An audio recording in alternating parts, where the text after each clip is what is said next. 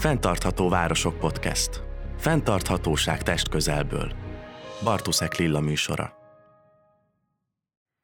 A Fentartható Városok Podcast második évadában Magyarország megyéit járjuk körül, és megnézzük, hogy az egyes megyék, városok, települések hogyan viszonyulnak a fenntarthatósághoz, a fenntarthatósági átálláshoz. Mai epizódunkban Fejér megyébe vezet utunk, ahol megnézzük, hogy Csákvár, Gárdony, illetve Martonvásár hogyan áll ezen törekvésekhez. Mai vendégeimet szeretettel köszöntöm a stúdióban, Csákvár alpolgármesterét, Knausz Imrét, Gárdony polgármesterét, Tóth Istvánt, és Martonvásár alpolgármesterét, Horváth Bálintot. Köszönöm szépen, hogy elfogadták a meghívást. Köszönjük szépen, Köszönjük szépen a meghívást. Én azt gondolom, hogy célszerű egy általánosabb kérdéssel kezdeni, ugye, hogyha fenntarthatóságról, környezetvédelemről beszélünk, bár itt rögtön tennék is egy gyors közbeékelést, hogy bízom benne, hogy a környezetvédelmen túl a társadalmi-gazdasági oldalról is fogunk tudni ma beszélgetni. Minden esetre egy nemzetközi globális folyamatnak a részeként asszociálunk a legtöbbször erre a folyamatra. Milyen szerepet játszhatnak mégis a városok, a települések ebben a folyamatban? Polgármester úr? Települések szerintem méretüktől függően kell, hogy lépjenek. Például Gárdony az elmúlt időszakban, években jelentősen nőtt a lakosságszám, nekünk ehhez alkalmazkodnunk kell. Tehát évi 3-4-500 lakossal nő a település lélekszáma. Ez annyi terhelést hoz a településre környezet szempontjából, különösen a gépkocsi forgalom jelentősen megnőtt, évente 200 autóval több van a településen, mint volt az előzőben. Ehhez nekünk alkalmazkodni kell, és olyan programokat kell kidolgoznunk, a, amit a beköltöző új családok is megértenek, hogy az ő jövőjük is múlik azon, hogy bizonyos szabályokat, amit közösen hozunk, azt betartanak, vagy nem. Tehát ez egy jelentős küzdelem, de úgy gondolom, hogy minden település előbb ide eljut, hogy nézze meg, hogy hogy tudja fenntarthatóvá tenni a települését, és nagyon kell vigyázni minden településnek, hogy olyan nagy fejlesztésbe ne vágjon bele, ami most nagyon szépnek tűnik, és nagyon fontosnak, de pár év múlva gondjai lesznek, hogy hogy fogja föntartani ezt az egész rendszert. Erre nagyon kell vigyázni minden polgármesternek. Polgármester úrhoz csatlakozva én is azt gondolom, hogy ha fenntarthatóságról beszélünk, akkor az önkormányzatok esetében nem tudjuk elkerülni azt, hogy gazdasági, pénzügyi fenntarthatóságról is beszéljünk. És nyilván egy önkormányzatnak egyrészt forrásai vannak az államtól, másrészt saját bevételei is lehetnek.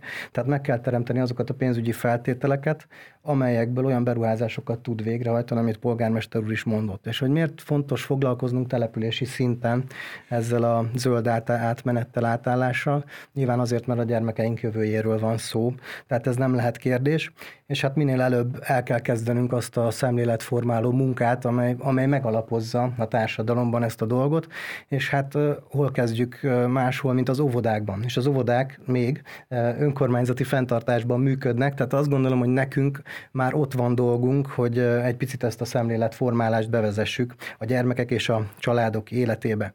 Ezen kívül jó példával is előjárhat az önkormányzat, tehát nem csak a saját beruházásaival, de azokon belül olyan akciókkal, olyan zöld területi kialakításokkal, amelyek példaként szolgálhatnak a lakosság számára, nyilván a megújuló energiától elkezdve a vízgazdálkodáson át a az őshonos fatelepítésig sok mindennel tudunk mintát mutatni. Köszönöm. Hát nálunk én egy kicsit belekeverném mindjárt az elején a politikát, mert hogy a rendszerváltás után most van az első olyan ciklus a városban, ami kormánypárti. Előtte úgy alakultak a választások, hogy mindig a kormánypárttal ellentétes városvezetés volt, és hát ez a fejlődésre nem volt túl nagy jó, túl jó hatással. Egész sok fejlesztés elmaradt a településünkön. Nekünk most zárult le egy szennyvíz projekt, ahol eddig a településünknek körülbelül 53-54 százaléka volt csatornával ellátva egyáltalán, amely most aztán 99 százalék fölé nőtt, és olyan mm, szennyvíztisztító művet építettek, aminek olyan magas a hatékonysága, hogy szinte ivóvíz minőségű víz kerül ki, amelyre aztán későbbiekben ez nagyon fontos lesz szerintem, mert ugye az ivóvíz lesz a következő gáz, olaj, vagy nem is tudom, erőforrás, amire nagy szükség lesz. Úgyhogy Csákvárnak ebből a szempontból egy nagy lehetőség is, és egy nagyon nagy feladat is jelentett ez a kormánypárti polgármesterség és képviselőtestületnek a léte, és egész sok fejlesztést kellett elvinnünk a 70 vagy 80-as évek végi szintről a 2000-es évek első évtizedére, szinte egy lépcsőt kihagyva kellett nagy fejlesztéseket, például fűtés korszerűsítéseket csinálnunk az összes intézményünkben. Ugye Fejér megyét tekintsünk akkor egy kicsit holisztikusan. Milyen előnyökkel és milyen kihívásokkal rendelkezik, illetve kell szembenéznie önök szerint a, a megye városainak, településeinek akkor, amikor fenntarthatósági átállásról beszélünk? Mindenféleképpen tudnunk kell, hogy a budapesti agglomeráció széle, Bartonvásár már Velencei nem annyira Velencei tó egyre inkább, és ott van a másik nagyváros, a Székesfehérvár, nagyon szépen fejlődik, nagy erő van Székesfehérvárban, egyre többen laknak ott is, tehát mi egy ilyen két agglomerációs település vagyunk Gárdonyba a Fehérvárhoz is, de most már nagyon Budapesthez is tartozik a település. Néhány eredményről is azért én szólnék, biztos, hogy ez fontos. 2006 óta vagyok polgármester, az első Európa Uniós ciklusban volt olyan lehetőség, hogy fűtés korszerűsítésre, illetve megújuló energiák felhasználására lehetett pályázni akkor senki nem nagyon pályázott ilyenre, mert óriási hiány volt útból, járdából, mindenből. Mi belevágtunk, és egy jelentős geotermikus fűtésrendszert alakítottunk ki. Ez 2010-re készült el, akkor is tudtuk, hogy ez egy nagyon fontos beruházás, mert azóta egy újabb második geotermikus fűtés fejlesztést is végigvittünk, ami most szeptemberbe fog, vagy októberbe fog debutálni. Tehát az város intézményeinek, középületeinek a 70-80 százalékát, de inkább 80 geotermikus fűtéssel fűtjük. Ez azt jelenti, hogy saját kútjaink vannak, kitermelő kútjaink, most már három, és ellátjuk a gyógyfürdőt, tehát gyógyvízzel, de nagy mennyiségű vizet termelünk ki, és ennek a rendszernek még a lényege az, hogy azon kívül, hogy leadja az energiát, ez a 60-65 fokos víz, azon túl van egy visszasajtoló kutunk, tehát abból a rétegből, ahonnan kivesszük ezt a vizet, oda visszajuttatjuk. Tehát ez a fenntartható. Ennek én nagyon örülök, hogy annak idején erre gondot fordítottunk, mert vannak olyan régi ilyen fűtésrendszerek, ahol elfolyik egy patakba a geotermikus fűtés után a víz, a rétegvíz, ez teljesen jó, tehát nem csökken a termálvíz szintje az adott rétegekben, mert minden vizet, vizet visszasajtolunk, sőt, magától visszamegy, olyan szerencsés volt a kútfurás. De nem csak a közintézményeket, hanem Gárdonyban van néhány emeletes ház, még a rendszerváltoztatás előtti időből, azokat is ellátjuk energiával, ez egyrészt egy biztonságot ad a településnek, és most, mikor számoljuk, hogy melyik kis óvodánk vagy óvodánk mennyi gázt fogyaszt, és látjuk a kétségbejtő számokat, hogy most aztán mihez kezdünk velük, akkor megnyugodhatunk, mert a nagyiskoláink, nagyovodáink, közösségi épületeink mind ezt a fűtést rendszert használják. Azt is meg fogjuk oldani, csak azok úgy kicsit kiesnek a fő gerincvezeték irányából, és az annak idején költséges lett volna oda még ezekhez a kisebb intézményekhez elvezetni, de most mivel megváltozott a energiahelyzet, így lehet, hogy ez gazdaságossá tehető, hogy hosszabb rendszert kiépíteni, de mentesülünk a gázfogyasztástól, tehát minimális gáz fogy el a városban, legalábbis a önkormányzat tulajdonában lévő intézményekben, és azóta, amióta nap kis naperőműveket lehetett telepíteni, azóta itt is nagyon komoly eredményt értünk el, hisz az összes közoktatási intézményekünk, kulturális épületünkön, sport létesítményeinken, városházán annyi napelem, akkor a napelemrendszer van, ami az energia, elektromos energiállátást biztosítja. Tehát ez egy jó adottság most Gárdonyban. Hát ezek kiváló befektetések. Sajnos nálunk geotermikus energiával nem számolhatunk, és hogy kicsit messzebb lépjünk, mert ez is távolabb újra, ugye Fejér megyéről volt szó, hogy mik azok a, a, az értékek Fejér megyében, amire itt alapozhatunk a fenntarthatóságban, és a, a zöldebb Fejér megye a Szent István fejlesztési programban, ugye a megye fejlesztési programban, programjában az élhetőbb megye átfogó cél alatt szerepel, tehát egy élhetőbb környezetet, élhetőbb megyét kell teremtenünk, és azon belül élhetőbb településeket. Ez jelentheti azt is, hogy így spórolunk az energiával, az energiaátállással, így megyünk előre. Martonvásáron is a legtöbb épületen már napelemeink vannak, igyekszünk mi is fedezni az energia szükségletet ebből. A, a Szent István programban a, a jövőképben kiemelten szerepel a kiváló termőhelyi adottság is. Tehát azt gondolom, hogy ha az egész megyét nézzük, akkor a szántóföldek minősége az, az nyilván egy óriási érték, de ugyanúgy óriási érték a Velencei tó is, amiről majd nyilván fogunk beszélni, illetve annak a helyzetéről. És hát hogy tudjuk erősíteni föntről lefelé, lentről fölfelé ezeket a a fenntartatóságra való átállás tekintetében ezeket a skilleket az emberekben, az önkormányzatnál. Én azt gondolom, hogy az a cél, hogy erősítsük a helyi identitást, tehát hogy oda jussunk, hogy egyre több ember tegyen egyre többet a mikrokörnyezetében. Tehát e, ez kell, hogy, hogy lebegjen a szemünk előtt, illetve ha nagyobb térséget nézzük, és itt a, a kiváló termelői adottságokra gondolunk, akkor valószínűleg tudatosabb tájgazdálkodásra van szükség, és tudatosabb térség és település fejlesztésre. Polgármester úr is említette, hogy nagyon jelentősen megnőtt a Velencei tó körüli településeknek a lakossága. Ez ez nem feltétlenül előnyt jelent. Tehát ezt, ahogy ő is mondta, ezt le kell szögeznünk. Látjuk a budapesti agglomeráció településein is a, az ivóvíz és szennyvízkezelési problémákat. Egyszerűen nem lehet túlnépesedni egy településen, meg kell húzni azokat a határokat, és itt azt gondolom, hogy az önkormányzatnak ez az egyik legfontosabb szabályozó szerepe, hogy megtalálja azt az egészséges egyensúlyt, és úgy alakítsa a települési terveit, hogy gátat tudjon szabni a túlnépesedésnek, ez az agglomerációban Budapest és Fehérvár között bizonyosan igaz, de Délfehérben például egy kisebb fajta elnéptelenedéssel küzdenek a települések, tehát a megye ilyen szempontból kétarcú, míg az északi része egy gazdaságilag jól, jól prosperáló terület, addig délen teljesen mással küzdenek az önkormányzatok.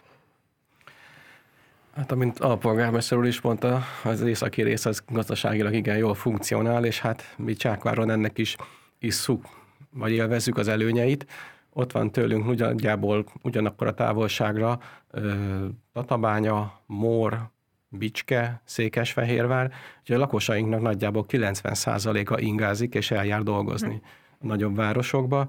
Nekünk ez okoz nagyobb problémát, mert hogy valamint az, hogy a Csákvár környéke természetvédelmi terület, Natura 2000-es területek, oda hozzánk ipar nem tud települni. És ezért ugye ez hosszú távon így is fog maradni valószínűleg. Nekünk ez a legnagyobb feladatunk, hogy ezt az ingázó embertömeget valahogy eljuttassuk a munkahelyekre, és akkor ugye ezzel a nagy embertömeggel együtt jár az, hogyha sokan ingáznak, rettentő sok autó van, polgármester mondta, hogy milyen sok autó van Gárdonyban, hát nálunk 2010 óta meg négyszereződött az, a, az autóknak a száma, Csákvár régebben mezőváros volt, ugye szekerekre tervezték az utakat, a házak közel épültek egymáshoz, és ez a hatalmas nagy forgalom, ami most zajlik a városon belül, ez, ez, ez okozza a legnagyobb problémát, de hát ugye a többszintes utak, meg ilyesmi, az, az még csak a jövő zenéje. Nekünk ezek, ezek a legnagyobb problémák, de próbáljuk ezt a természetvédelmi ö, szép környezeti értékeinket próbáljuk kihasználni,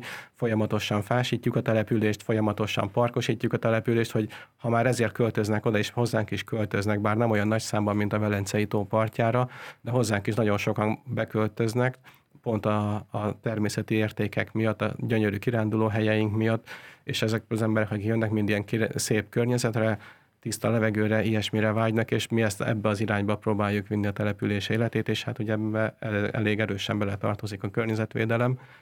Óvodai, iskolai programokban folyamatosan működik.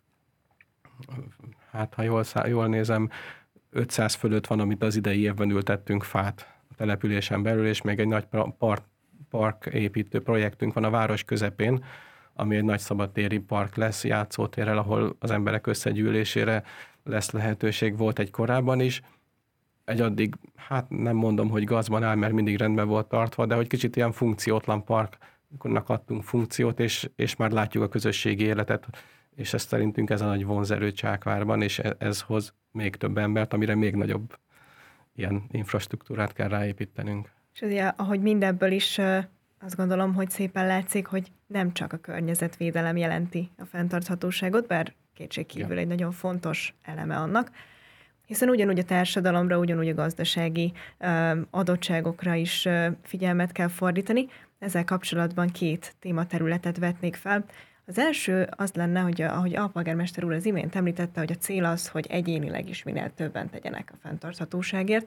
Ugye akkor, amikor élhető városokról, önmagában vagy környezetvédelemről, vagy tágabban fenntarthatóságról beszélünk, akkor nagyon sokszor kerül előtérbe, vagy kerül terítékre az egyéni és a kollektív felelősségnek a kérdése, úgy a döntéshozói oldal, mint az egyének bevonása. Önök szerint hol oszlik meg a felelősség a fenntarthatóság tekintetében a városvezetők, önmagában a döntéshozók, legyen az helyi vagy nemzeti szint, és a lakosság, vagy éppen az üzleti szféra tekintetében? Én úgy gondolom, hogy a nemzeti szint és városvezetői szint is döntően befolyásolja, és a, hisz a város példát mutat a lakosoknak, és a saját helyi rendeleteibe bizony olyan szabályokat is betesz, amivel eh, bizonyos kényszert is ad, muníciót ad a beköltözőknek, akkor ebből jó dolgok sülhetnek ki. Tehát valahol a település vezetésének kell azt sugároznia, hogy igenis ez egy fontos, kiemelt érték. A lakosok nagy része, akik hozzánk költöznek, ezt értik, és segítenek is, hogy ez megvalósuljon, de az az kell, hogy milyen mondjuk faültetés, cserjeültetési akciókat szervezzünk, ezt minden ősszel, minden tavasszal így megszervezzük a önkormányzat. Sokan jönnek segíteni, akik egy-egy kijelölt helyen ültetnek velünk együtt, árgus szemekkel figyelik, hogy utána meglocsoljuk-e, mert ugye ez a fő kérdés, hogy mi lesz utána.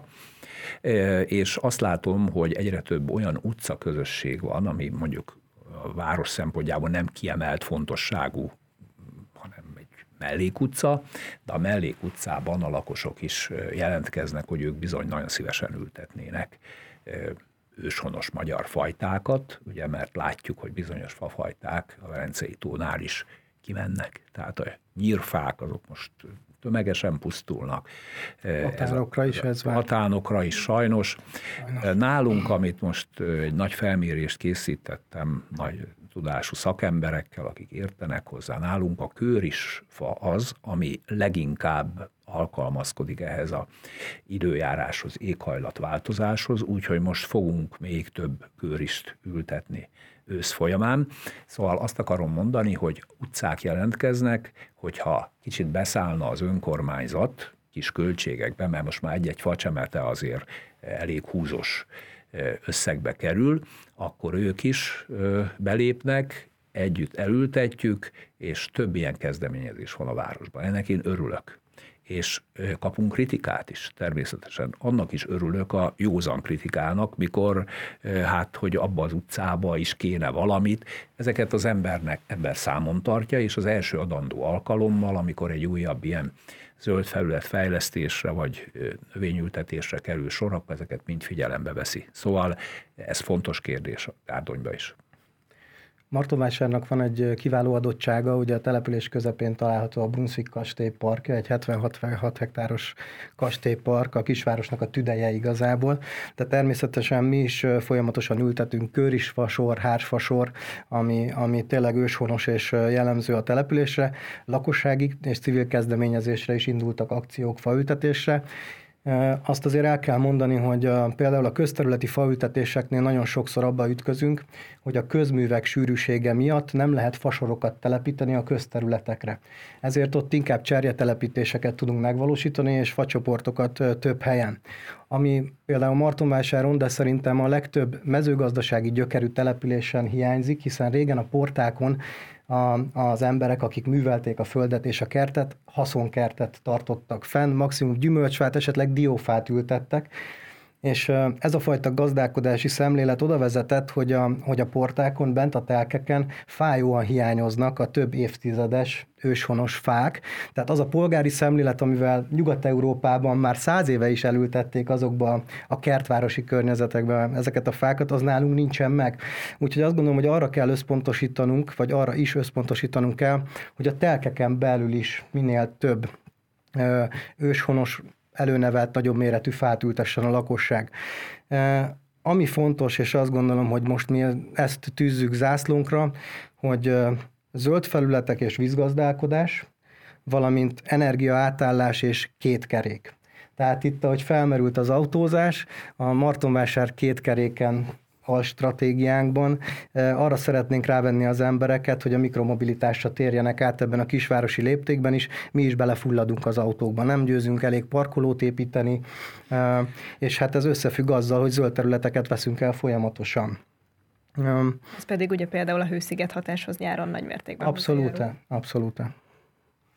Ilyen civil kezdeményezésekből állunk sincs hiány, nekünk szerencsére nagyon sok lelkes civil egyesületünk van, és ilyen minden tavasszal szürettel, szemétszürettel kezdünk, ahol a település vezetői mindig kint vagyunk, és mindig gyűjtünk, és az is egy presztis kérdés, hogy a polgármester, esetleg a polgármester hány zsákkal gyűjtött, és ezt nagyon számon tartja mindenki.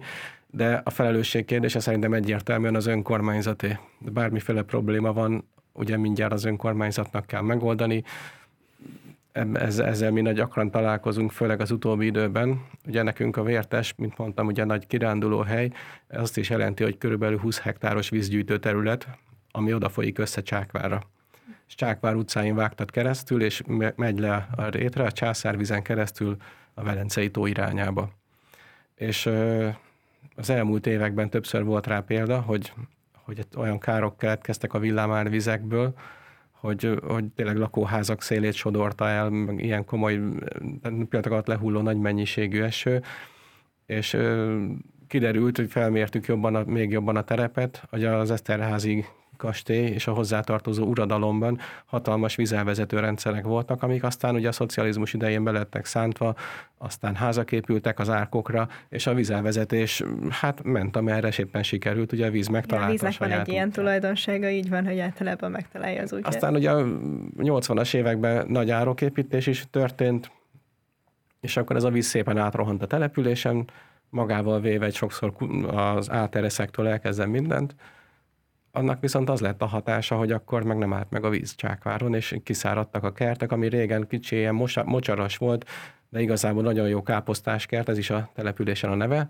vagy káposztáskert. Ott például minden tavasszal már hüvelykújnyi repedések láthatóak a földön, annyira hiányzik a víz. Úgyhogy mi ebbe az irányba próbálunk kicsit menni, hogy az árokrendszerünket úgy átalakítani, hogy ez a lezúduló hatalmas vízmennyiség ne egyből menjen le a rétre, hanem ahogy a, a polgármester is említette, a házi kertekbe is jusson ebből a vízből. Nálunk is sok haszonkert is van, meg hát maga a településnek a, a léte is nagyon befolyásolja ez a nagy vízmennyiség, ugye a mikroklímát szabályozza, a hőmérsékletet szabályozza, hogy Nálunk haszonkertek már nem nagyon vannak. Voltak valamikor, arra utaltam, hogy fákat nem ültettek haszonkertot, ma már mindenki gyepet akar föntartani, és akár a vízhálózatról öntözni, és hát látjuk, hogy hova vezetett ez ebben az aszályos időben is. Ugye most az elmúlt percekben azért leginkább olyan kezdeményezések kerültek szóba, ami a lakosság számára egyértelműen utal a fenntarthatóságra, legyen szó ültetésekről, vagy akár vízelvezetésről. Mégis azt gondolom, és hogyha megnézzük, hogy mi az a valódi ösztönző, ami igazán meg tudja győzni akár a lakosságot, akár például cégeket, üzleti szféra szereplőit a fenntarthatóság irányába, akkor azt gondolom azt a kérdést kell fentenni, hogy miért éri meg a fenntarthatóság? A fenntarthatóság kifizetődő. Ugye, ahogy alpolgármester úr mondta, e, mi egy várost vezetünk, nem mindegy, hogy a gyerekeink, unokáink abban a városban egy pár év múlva milyen körülmények között élnek. Tehát ez a legfőbb, legfőbb kihívás, ami, amiért mindent meg kell tenni, hogy egy település fenntartható legyen. De ezen kívül számos más tényező is van. Szintén alpolgármester úr mondta, hogy egy településnek gazdálkodnia kell. Nekünk is úgy kell gazdálkodni, hogy a saját bevételeinkből egy jelentős részt vissza tudjunk forgatni ezekre a feladatokra. ha nem gazdálkodunk jól, akkor nincs olyan pénzünk, ami megmozdítható, ami egyes fejlesztéseket tud segíteni. Tehát például, ha épül most Gárdonyban egy új utca, vagy egy új terület benépesül, akkor napelemes lámpákat teszünk mi. A közvilágítás, most már több száz napelemes lámpánk van a városba. E, volt ezen vita, ugye, mindig kezdetben, de most, hogy a elektromos e, villamos áram árai fölszökött, most a ellenállók is mind úgy gondolják, hogy jó lépés volt. Úgyhogy ezt folytatjuk, és egyre több napelemes lámpát fogunk a településre tenni. Ezt a gyerekek is látják. Ezt én a e, iskolában, középiskolánk is van, én a gyereknek mindig fiataloknak elmagyarázom, hogy erre miért van szükség. És e, óvodától kezdődik a folyamat szintén, és a óvónőket is arra kérem, hogy ezeket a létesítményeinket mutassák meg a gyerekeknek, hogy hogy működik egy geotermikus fűtésközpont, hogy mi van ott. Sok cső, neki csak elcsodálkoznak, de... Igen, és nagyon fontos, hogy értsék, lássák, értsék, és sajátjuknak érezzék. És ott van egy egyszerű rajz, amin mindenki megérte, hogy itt kivesszük a melegvizet, két kilométer leült vizet visszatesszük, ez mindenki megérti egy pillanat alatt, és közben energiát veszünk ki belőle.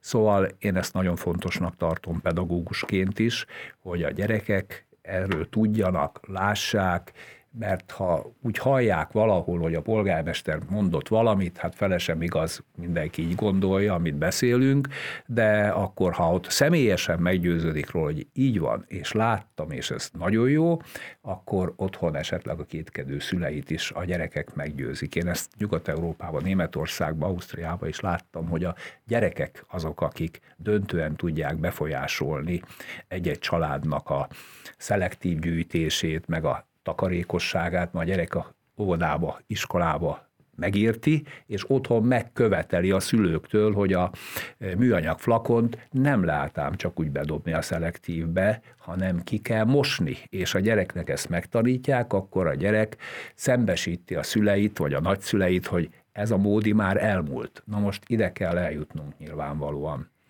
Így van. Abszolút így van. A polgármester mondta, hogy pedagógusként ezt a szemléletformálást mennyire fontosnak tartja, akkor én erre reflektálok, hogy építészmérnökként és tizenéve városfejlesztéssel foglalkozó emberként e, a beruházásoknál mennyire fontos, hogy így, így fussunk neki minden egyes önkormányzati beruházásnak. Erre megvannak az állami szabályozások is, az ösztönzők talán egy kicsit kevésbé, és ezt nagyon fontosnak tartom, hogy legyen állami szintű ösztönzőrendszer, és hát jó lenne eljutni majd egyszer oda, hogy települési szintű ösztönző, támogató rendszer is létre tud erre jönni, mert legyünk őszinték, a fenntarthatóság egy picit luxus is ma. Tehát ahhoz, hogy utána akár üzemeltetni olcsóbb legyen egy létesítményt, egy épületet, investálni kell, méghozzá nem kevés pénz, beruházásokra van szükség. Hát hosszú távú befektetés. Abszolút hosszú távú befektetés. Az önkormányzatoknak saját bevételekre van szüksége, akár a gazdasági szereplőktől, de akár a lakosságtól. Tehát a lakosságra ott is számíthat az önkormányzat, vagy számíthatna, kellene, hogy számítson, ha már jó gazdálkodásról beszélünk, hogy igenis helyi adókat kell fizetni. Nálunk a rendszerváltás után nem alakult ki ennek a valódi rendszeren tudatos polgári hozzáállás, hogy igenis helyben is kell adózzunk, mert ez egy közösség, egy helyi közösség, ahol közösen kell fejlesztenünk. Igen, fenntartható beruházásokra is. A polgármester úr. Igen, hát ráülnék erre a mondatra, amit a polgármester úr mondott, nálunk sem volt például kommunális adó Csákváron nagyon sokáig. Azt is mi vezettük be, bár egy igen népszerűtlen intézkedés volt az elején. Nagyon nagy felháborodást váltott ki, és a következő a lakossági fórumon, ahol előtte amúgy négy-öt ember jelent csak meg, akkor elég sokan voltak ahhoz képest, ilyen 40-50 ember is volt, és tulajdonképpen számon kérték, hogy mire költöttük azt a pénzt. És hát ugye fel tudtunk mutatni, hogy akkor már elkezdtünk klímastratégiát megalkotni ebből, valamint a gyerekeknek csináltunk ebből különböző programokat az iskolában, ahol teszem azt az óvodában egy rajzverseny, a fenntarthatóság témakörében iskolában is voltak pályamunkák, és nagyon jó kis ajándékokkal tudtuk ezeket honorálni, ami nagyon nagy lelkesedést adott a gyerekeknek, és nagyon nagy számban vettek ezen részt, mert ugye azt láttuk, hogy a felnőtt lakosságot nagyon nehéz megszólítani erre a témára, ugye, és hát az elmúlt években a Covid alatt akár online konferenciákon is, hát nagyon szűken tudtunk rejelenni az aktív keresőképes lakosságból. Ugye ezzel szemben a gyerekek pedig rettentő sokan részt vettek ebben, valamint megcsináltunk egy projektet, ami komposztáló ládák voltak. A lakosságnak, tulajdonképpen ingyenesen juthatott mindenki komposztáló ládákhoz, és rá néhány évre elkezdődött a szelektív hulladékgyűjtés, amikor már az ágakat nem, és most már ugye tüzelni sem lehet a kiskertekben, a,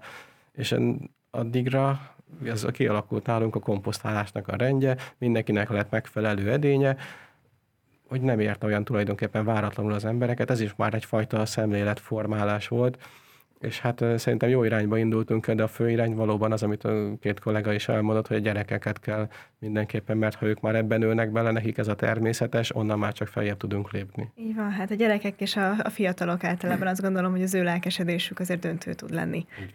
És hogyha már a fiatalabb generációnál tartunk, akkor azt gondolom, hogy a digitalizáció kérdése sem hagyható figyelmen kívül, Önök szerint milyen szerepet játszhat a digitalizáció a fenntarthatósági átállásban, különös tekintettel annak városi települési dimenzióira? Nagy szerepe van, ez egyértelmű, tehát támogatjuk minden téren, hisz egy csomó fölösleges utazás, egy csomó fölösleges energia eh, kidobása az, amit itt meg lehet takarítani, gyorsabban lehet az ügyeket intézni, nálunk is működik kormányhivatal, tehát látjuk, hogy pillanatok alatt tudnak elintézni olyan ügyeket, a digitalizáció és a, a új irányok segítségével, amit előtte nagy munkaerő felhasználással hosszú ideig se tudtunk elvégeztetni a munkatársainkkal. Tehát szerintem a világra kitekintés a gyerekeknek látják a világnak azt a részét, ahol már olyan tendenciák vannak, amit mi majd szeretnénk elérni, ez is lehet példa, úgyhogy én úgy gondolom, hogy korlátlan lehetőségek vannak ezen a téren. Gyorsabb információ áramlás, gyorsabb tájékoztatási lehetőség minden téren, és az, hogy olyan rendszerek alakulnak ki, amik pontosak, precízek, és nincs benne az emberi szubjektum helyenként, ami esetleg tévútra vihet bizonyos irányokat. Én úgy gondolom, hogy ez a jövő. polgármester elmondta a lényeget, én ott csatlakoznék ehhez, hogy sokat kárhoztatjuk bizonyos szempontból a közösségi média térhódítását, de rengeteg előnye is van. Tehát ezek a civil kezdeményezések például, amelyek a faültetésre irányulnak, vagy akár a szemétszedésre, azok alapvetően most a közösségi térben szerveződnek meg, és azt mi is igyekszünk kihasználni, akár a kommunikációban, akár ezek megszervezésében. Igen, én is ehhez csatlakoznék. Nálunk is ez a én a szociális alapvégzettségűként gyakran hívnak az iskolába ilyen rendezvényekre, ott a gyerekeknek mindig arról beszélek, hogy ne, ne csak a fejük búbját lássam a telefonból, hanem az arcukat is hadd nézzem meg. Igen, ez egyre ritkább. Igen, és, de viszont azt látom, hogy, hogy például a szemétszület az csak egyértelműen csak közösségi felületeken került megszervezésre, egy papír, egy minden nélkül, és nagyon sokan voltak, és mindenkit elért települési applikációk például, amiket mostanában egyre gyakrabban látunk, direkt kommunikáció, még a, még a hirdetéseknél is jobban hat, mert hogy az ember ugye bekapcsolja a telefonját, egyből megjelenik a kis pittyogás, és látja, hogy ja, hát akkor ma menjek vért adni, ma színházi előadás lesz. Ja, itt meg is tudom venni a jegyemet, és egy, egy darab papír, egy lépést nem kell tenni, semmit tulajdonképpen, és helyből azonnal el tud intézni mindent. Nagyon fontos ez a dolog. Mindazonáltal fontos az is, hogy ezt az iskolákban már oktassuk, hogy ezt hogyan is használjuk, mire is használjuk, mert hogy azért nem véletlenül óvjuk tőle a gyermekeinket. Hát ez egészen biztos, hogy nagy ereje van a közösségi médiának, de bízunk benne, hogy kifejezetten a fenntartatóság vonatkozásában úgy a digitalizáció, mint a közösségi média tekintetében azért ez inkább a pozitív irányba billen ez a mérleg. Azt gondolom, hogy az elhangzottak alapján egyértelmű, hogy egy megfontolt stratégiai tervezés, egy megfelelően kivitelezett és megvalósított uh, implementáció, és önmagában mindebben a fiatalok bevonása lehet a kulcs a fenntartatósági átálláshoz. Ezzel nagyon szeretném megköszönni azt, hogy elfogadták mai meghívásunkat, nektek pedig szeretném megköszönni, hogy velünk tartottatok, tegyetek így legközelebb is. Sziasztok! Bartuszek Lilla műsorát, a Fentartható Városok podcastet hallottátok. További tartalmakért látogassatok el weboldalunkra, és kövessetek minket a közösségi médiában is.